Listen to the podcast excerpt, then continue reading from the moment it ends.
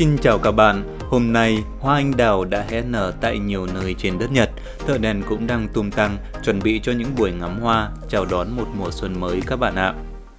Như mọi khi, hôm nay thợ đèn sẽ giới thiệu với các bạn một câu chuyện mà những người mẹ Do Thái thường kể cho những đứa trẻ từ khi chúng còn nhỏ, nhằm tạo ra những thói quen tốt để chúng có thể thành công khi lớn lên.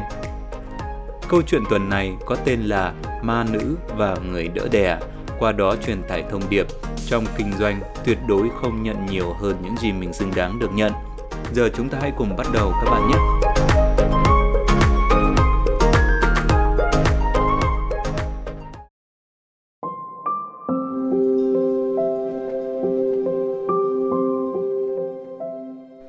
Ngày xưa ngày xưa, ở một khu làng nọ có một bà đỡ đẻ sinh sống.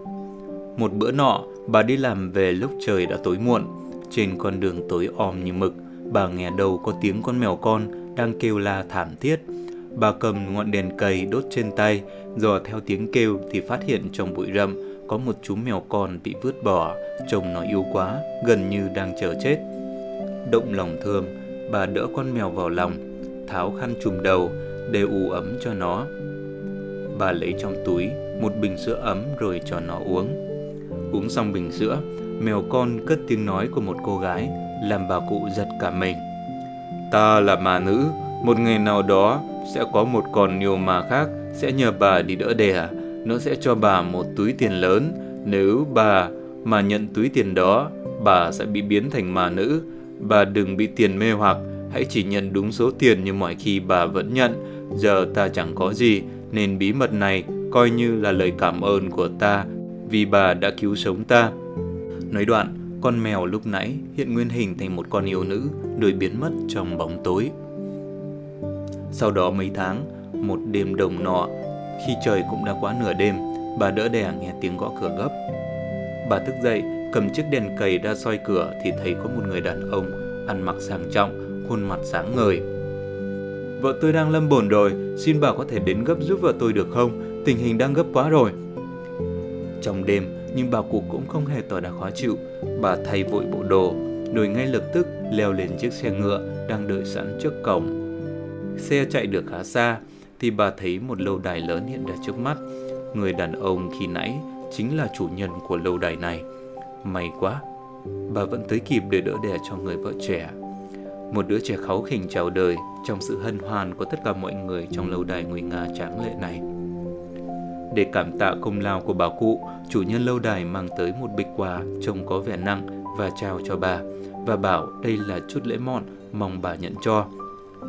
Bà cụ tò mò mở bịch quà và nhìn vào trong.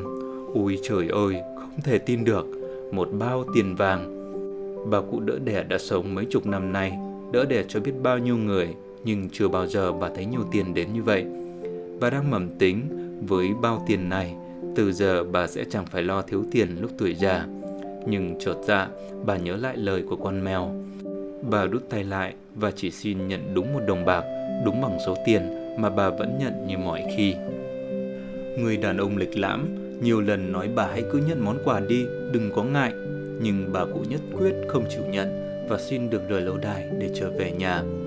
Chủ nhân lâu đài đích thân đưa bà lên chiếc xe ngựa để chờ bà về nhà anh vẫn cố đặt bao tiền lên xe.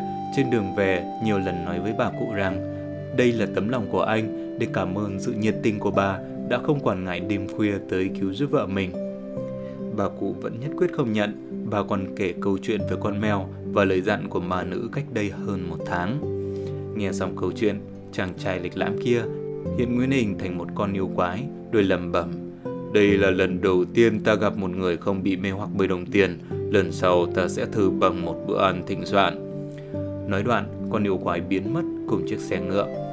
Bà lão trở về làng và kể lại câu chuyện đó cho những người trong làng. Mấy năm sau, vào một ngày nọ, vị trưởng làng được một người chưa từng quen biết mời đến làm tang lễ cho một đám tang. Vị trưởng làng được dẫn tới một tòa lâu đài cách khu làng cũng khá là xa. Ông làm các thủ tục xong xuôi, giúp vị chủ lâu đài lo xong hậu sự cho người cha quá cố. Để cảm ơn trưởng làng, chủ nhân lâu đài đã chuẩn bị một bữa tiệc thịnh soạn toàn thứ sơn hào hải vị, những thứ mà vị trưởng làng từ bé tới giờ chưa từng bao giờ gặp. Nhìn món ăn được bày ra thịnh soạn, vị trưởng làng thèm quá, nuốt nước miếng, chỉ muốn gắp lấy một miếng cho vào miệng xem nó thế nào. Nhưng chợt nhớ lại câu chuyện bà cụ đã kể, ông từ chối và xin được rời khỏi tòa lâu đài. Vị chủ lâu đài lúc nãy hiện nguyên hình thành một con yêu quái rồi biến mất trước mặt trưởng làng.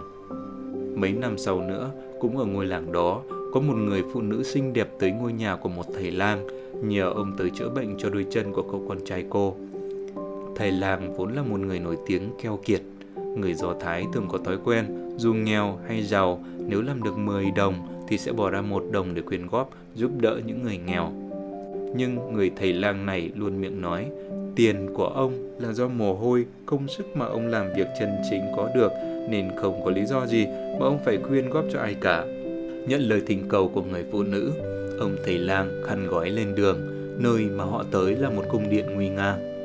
Người phụ nữ kia là chủ nhân của cung điện này. Ông thầy lang dùng kinh nghiệm mấy chục năm của mình mổ vết thương bị nhiễm trùng của cậu chủ.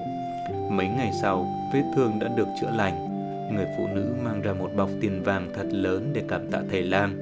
Thầy lang đã nghe câu chuyện của bà cụ đỡ đẻ và vị trưởng làng trước đó nên ông xin được từ chối nhận số tiền lớn này. Ông chỉ nhận đúng số tiền mà ông vẫn nhận, chữa cho những người khác như mọi khi. Thấy vậy, người phụ nữ mới mang ra một bữa ăn thịnh soạn để thiết đãi thầy lang, nhưng ông cũng từ chối. Không mê hoặc được thầy lang, mà nữ hiện nguyên hình, mà nữ nhìn chằm chằm vào thầy lang và bảo rằng Ta có nghe người là kẻ keo kiệt, nhưng người cũng không bị đồng tiền mê hoặc, nên ta sẽ từ bỏ. Nhưng ta cũng nói cho người hay một điều, nếu từ giờ trở đi, người vẫn keo kiệt và chỉ biết vun vén cho mình, không quyên góp cho những người nghèo khổ, rồi một ngày nào đó, người cũng sẽ bị kéo vào thế giới của những con yêu ma mà thôi. Nơi đến đây, con yêu quái biến mất, lời cảnh tỉnh của con yêu quái khiến ông thầy lang thay đổi tính nết. Từ đó trở đi, ông không còn keo kiệt như trước nữa. Hàng năm, ông luôn dành một phần trong số tiền kiếm được để giúp đỡ những người khác. Cũng kể từ đó, trong làng không còn con yêu quái nào tới dụ dỗ người dân trong làng nữa.